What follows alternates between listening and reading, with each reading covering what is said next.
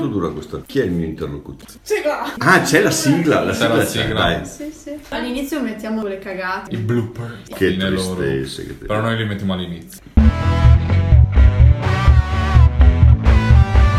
Benvenuti su K Hey Podcast. Guarda che non ti vedono, amore. Facciamo om. Om. Om. Mm. Com'è profondo il tuo, wow. Lui ha studiato letteralmente nelle cime naturale. Del Tibet. Benvenuti, benvenuti ad un'altra puntata di K Hey Podcast. Come sempre vi salutiamo, io sono Mattia, Giulia, Martina. Buongiorno, buonasera, in base a quando ah, verranno pubblicate ascoltare. Le puntate o quando le ascolterete. Insomma, voi sentitevi liberi di interpretare il buongiorno e il buonasera come volete. Siamo qui con Massimo Rossi, che è stato uno dei fondatori dell'associazione di cui anche noi facciamo parte, l'associazione Caleidoscopio, e che è qui oggi con noi per parlare un po' di sé. Farci una chiacchierata. Esatto, esatto. Subire un esame, praticamente. Non sentirti per nulla in soggezione, però sentiti un po' in soggezione. Cosa fammi da del tu? Ah, è come vero, l'ospite. Permette. Esatto. Era uno scherzo, dai.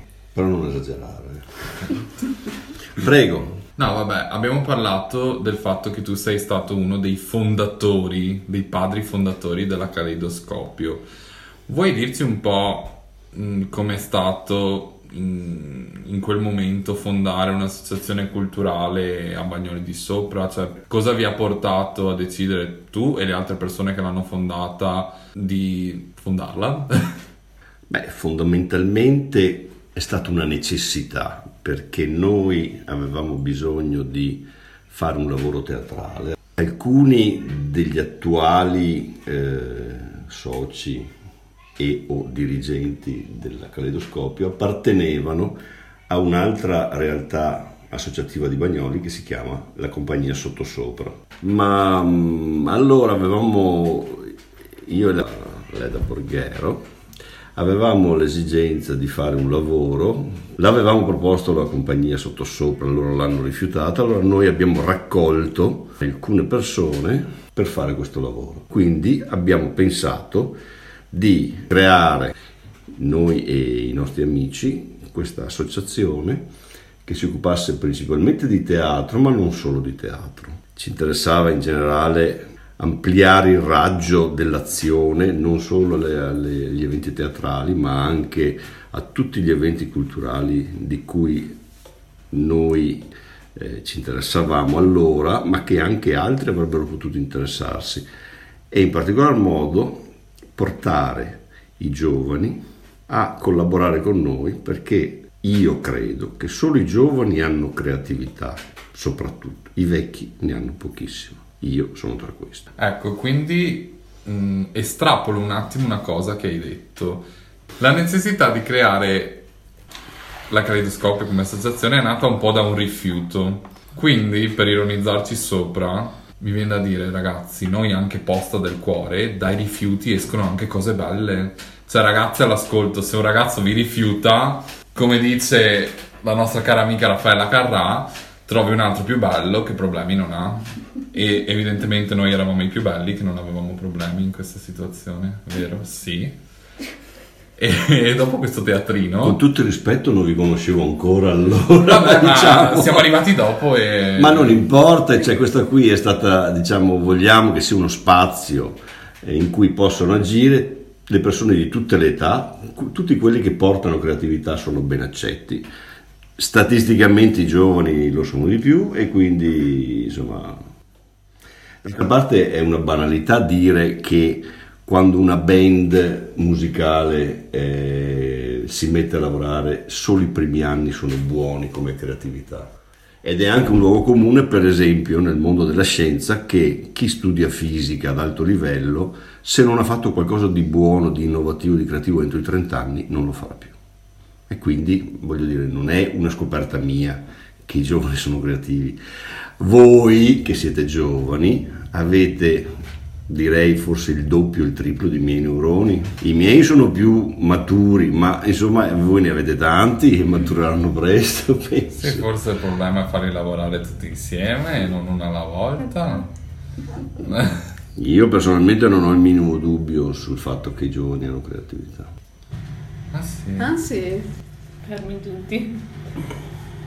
Era la Carrà questa qua che sta, la Carrà. È dall'oltretomba. È un segno positivo la Carrà. Esatto, esatto. Beh, comunque tu sei ancora all'interno della Sottosopra, fai ancora mis- cioè, io faccio delle date con la Sottosopra, ho fatto qualcosa con la Sottosopra, ma non partecipo più a nuove produzioni, quindi tutta la mia energia, diciamo, no, viene incanalata nel canale della Caleidoscopio. Ma una curiosità mia particolare, qual è stata la prima, primissima proprio produzione che hai fatto con la Sottosopra? Nel duemiladue, quando è nata la compagnia, è stata Femmine de Scienza. Ok, in dialetto veneto. Metà in dialetto veneto, metà in, in italiano. Femmine de Scienza non è ispirata a Goldoni, ma a Molière. È tratta da Le Femmes Savantes di Molière. È stata trasportata nel mondo veneto, non è che sia obbligatorio. Normalmente non viene parlato in veneto, potrebbe essere trasportato in marchigiano, in siciliano, per quanto ne sappiamo noi. Vabbè, insomma, è stata la tua prima esperienza, ma poi hai fatto altri spettacoli, no? Beh sì, sì, ne abbiamo fatti eh, altri. Quello insomma, che ti è piaciuto di più? Beh, quello che mi è piaciuto di più in assoluto, esatto. Il primo spettacolo Caleidoscopio era Belleville. Ah, perché adesso la Caleido se non fa più... teatro? Beh, intanto siamo da, da, dal periodo Covid e quindi già, ah, già questo eh non lo so, perché bisogna che per fare una produzione teatrale ci vuole tanta energia e tanta volontà, bisogna essere molto determinati tutti quanti e fino adesso eh, noi avremmo anche trovato dei testi che ci piacciono, però so, eh, tutte cose molto faticose insomma. Io penso anche, anche un po' alla materia prima, cioè gli attori. Dove sono? Allora, in realtà quelli che una volta erano attori adesso sono, hanno, sono un po' dispersi, hanno varie problematiche personali. Io per esempio mi tocca lavorare perché sono povero, sono questa cosa che affligge tutti noi. News flash. Per, beh, ma allora lavoravo anche allora, ma era in una condizione diversa, avevo molto più tempo libero, insomma. Però io ti ci vedrei un po' in un one man show, te lo posso dire. Tu non saresti proprio adatto. Ti ringrazio. Non ci hai mai pensato? Sì, ma subito scartato perché sono, sono, sono, sono, uno dei miei difetti è la vanità, no? Io sto cercando da anni di combatterla, mia moglie non è convinta che io lo stia combattendo, ma in realtà... Beh, eh, vanità perché vogliamo anche ricordare agli ascoltatori e alla, agli appassionati di oroscopo che tu sei del segno del leone. Beh sì. I leoni sono molto vanitosi. Per chi ci crede naturalmente. No, se abbiamo anche degli appassionati dello zodiaco... Mm. Pare che sia vero anche per chi non ci crede, ah, giusto? Prendiamolo per vero. Scusate, Mattia è dello... Del toro. Del toro, mm, quindi c'è, una, c'è una spiegazione su tutto ciò. Beh, comunque noi ti riteniamo anche un po' tuttologo, nel senso che tu hai molte conoscenze in vari campi. Cioè io ti ho sentito, ad esempio, ti ho sentito parlare di, di storia, di matematica, hai conoscenza anche in campo di letteratura, insomma, sei uno molto colto. Adesso non so il tuo ego dove andrà a finire, la tua vanità salirà a livelli stellari, però tu ti, cioè, ti ritrovi un po' in quello che ti sto dicendo. Beh, mi viene in mente il proverbio che nel mondo dei ciechi l'orbo è un re, quindi non sono molto colto. È che ci sono molti ciechi in giro, quindi magari insomma no, diciamo che ho avuto la... allora, da giovane ho studiato, ho studiato fisica, non mi sono laureato per... perché di no, e però ho sempre avuto vari interessi, no? Anche futili, anche, anche profondi, insomma, nei vari momenti della mia vita. Mi piace molto la musica, mi, pi... mi piaceva leggere, adesso non ho più il tempo e basta, qualcosa mi è rimasto dentro. E la musica che, che genere? Dunque, ehm, beh, da quando ero giovane ascoltavo rock e, e cantautori italiani, diciamo, colti, diciamo così, no? Ma di rock, il tuo preferito? Beh, dipende, dipende da chi parli, dal, dal periodo, in realtà dipende dal periodo, no? Mm, tu che periodo preferisci? Ma diciamo che negli anni ottanta ascoltavo un po' di new wave, una roba tipo Cure, Taxido Moon, ah, così, insomma. e un po' Wall of Voodoo ascoltavo. E ti sentiresti di consigliarci una canzone fregando la rubrica Mattia? No. No, no, nel senso che no. ve, ne, ve ne potrei proporre molte, no? Ma dopo io ho cambiato, cioè, dopo un po', quando sono un po' invecchiato, ho completamente cambiato orizzonte e per lunghi anni ho ascoltato solo opera lirica. Ma visto che hai nominato i The Cure, mm. che è una band che presumo la gran parte conoscerà, una canzone dei The Cure che ti piace particolarmente? Ma mi piaceva E Forest a suo tempo. Però anche c'è una canzone che mi piaceva, uno, come sempre, eh, anche in questo campo i Cure sono, come dire, i primi quattro album erano buoni, no? E dal quinto in poi sono diventati un po' profeti, il che vuol dire che, come dire, hanno lasciato da parte la creatività per fare i profeti, appunto, no? Il che non va bene. E quelli che ascolto ancora qualche volta sono i primi quattro album, no? Fino a... pare l'unico, forse Pornografi, ma i primi, i primi due erano ancora un gruppo non del tutto new wave, era un gruppo, un gruppo ska, un po' ska così, insomma. Un erano, po' di influenze. Sì, erano, erano molto... E tra questi c'è una, una canzone che si intitola Jumping Someone Else's Train, che vuol dire saltare sul treno di qualcun altro, no? E mi piaceva molto, insomma, a suo tempo, e qualche volta l'ascolto volentieri ancora adesso. Beh, speriamo che magari qualche giovane all'ascolto, visto che abbiamo parlato molto dei giovani, si sente ispirato ad ascoltare queste canzoni, insomma. Ma no, i giovani devono ascoltare le canzoni da giovani, non ma vecchi. Ma io... no, perché? Ma ogni tanto ascoltare qualcosa di qualche anno fa non è brutto. Per esempio Il Trovatore di Verdi. Per esempio. Beh, insomma, a chi piace. Perché no? Poi è passato anche il periodo operistico e adesso ascolto un po' di tutto, insomma. Anche, anche la trap. No, eh, non esageriamo. Eh, di tutto, eh, ma non di tutto. Non esageriamo. Grazie. Anche il rap magari. Eh, ho avuto un piccolo innamoramento per Fabri Fibra. Ma non ci credo. Beh, Fabri Fibra. Ma è, sap- è, è finito molto presto, no? Perché anche lui, è divent- lui ha fa- quando ha fatto i soldi è diventato un sattone anche lui e basta. Però il primo disco. Mi piaceva il disco Chi vuole essere Fabri Fibra. Ah. Eh. Bello. Un classico. Ma insomma, un classico. Beh, letteralmente, perché ascoltava il rap di quegli anni là, secondo me sì. Ma veramente? Vabbè, insomma... Vabbè, magari vuoi consigliarci un libro? Sempre fregando un libro Mattia. Completamente. Un libro? Io, sì, io sono il derubato questo. Non so, cosa stai leggendo adesso? Stamattina ho letto a mio figlio, ho letto l'inizio del Naso di Gogol, non so se l'avete letto. Sapete chi è Nikolai Gogol? Sì. Eh, ha scritto un, un racconto che si intitola Il Naso, no? La storia è molto sem- l'inizio della storia è molto semplice, c'è un barbiere che taglia il naso a uno, no? E alla mattina si alza e se lo ritrova in mezzo alla colazione, gli cade lì. No? Contemporaneamente il, la vittima, diciamo, si alza e scopre che al posto del naso ha una cosa assolutamente piatta, no? Ed è l'inizio una, so- una storia piuttosto surreale. Ecco l'ultima roba che ho letto. Questo lo hai letto ad Erasmus? Eh sì, perché un... solo l'inizio ho letto, perché è curioso il fatto di uno che si sveglia e si trova senza naso. Oh, interessante, particolare. Beh, insomma è un classico, è il naso, mm-hmm. il naso di Gogol. Gogol era un grandissimo autore, non so se lo conoscete. Ucraino, no, russo, ma in realtà di origine ucraina. È stato molto anche in Italia, ha abitato molto anche in Italia e... però lui ha scritto, era molto, molto prolifico. Se posso consigliare un libro di Gogol, Le anime morte. Le anime morte è un libro che bisogna un po' prepararsi perché parla del... si può capire bene solo se si capi, conosce un po' di com'era la società russa dell'Ottocento, insomma.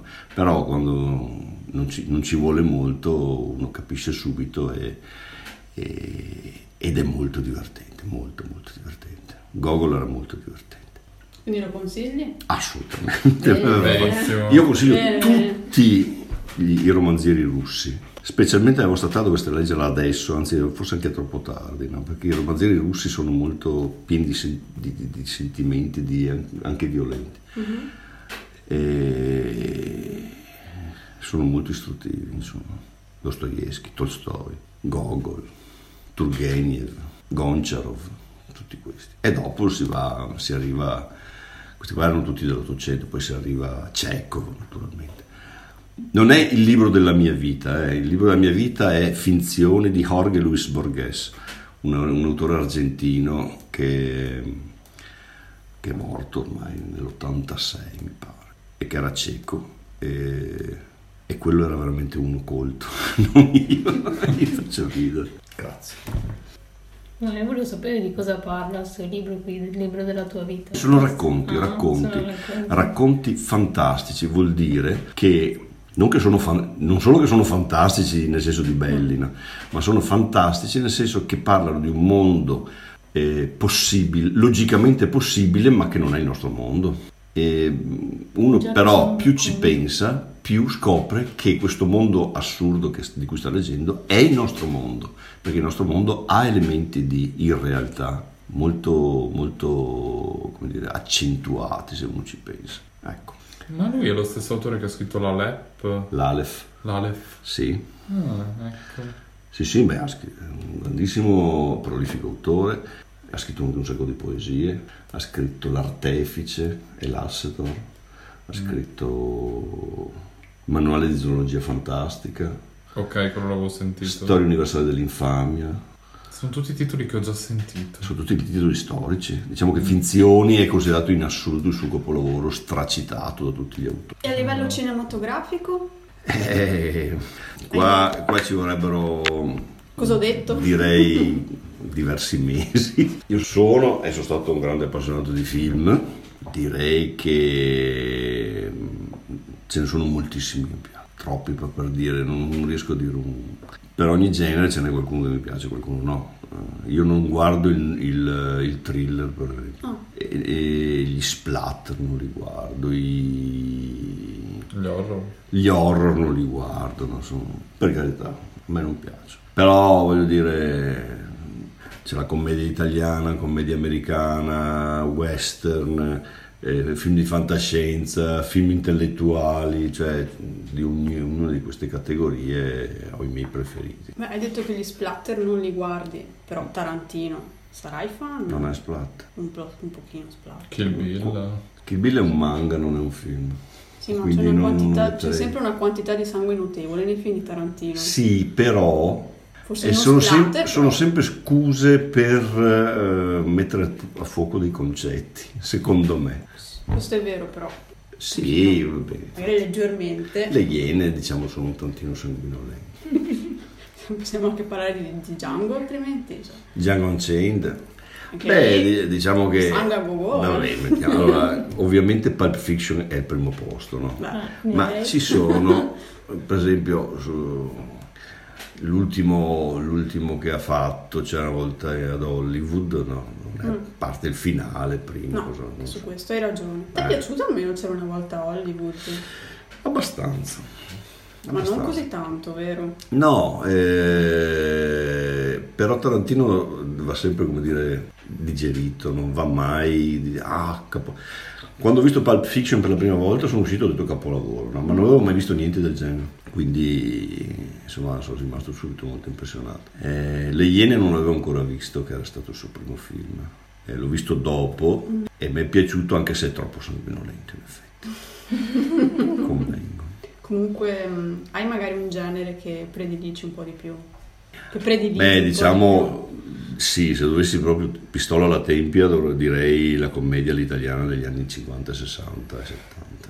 Tipo? Sordi? Sordi? Totò? Gassman, oh. Manfredi, io sono un grandissimo ammiratore di Manfredi. Per esempio c'è un film che si intitola Riusciranno i nostri eroi a ritrovare l'amico scomparso in Africa? Cioè questo è tutto il titolo? È il titolo. Non so.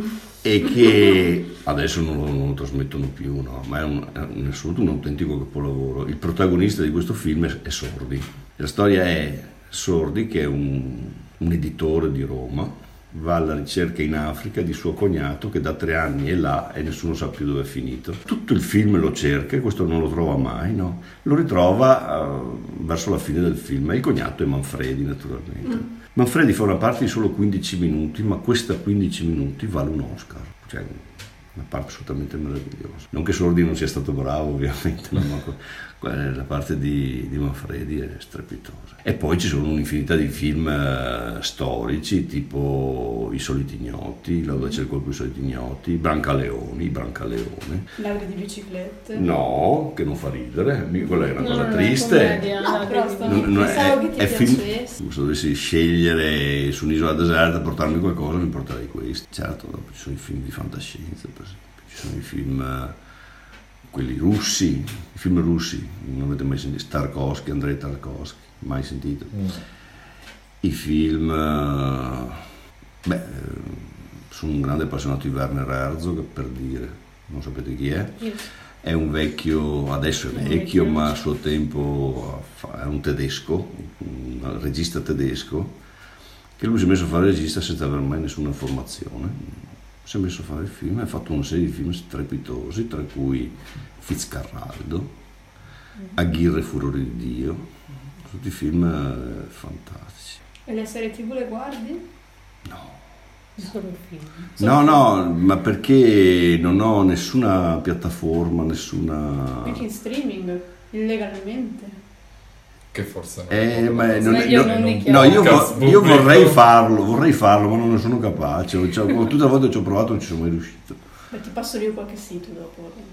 Sì, amici della, della postale, era uno scherzo, era uno scherzo. Scherzone, scherzone.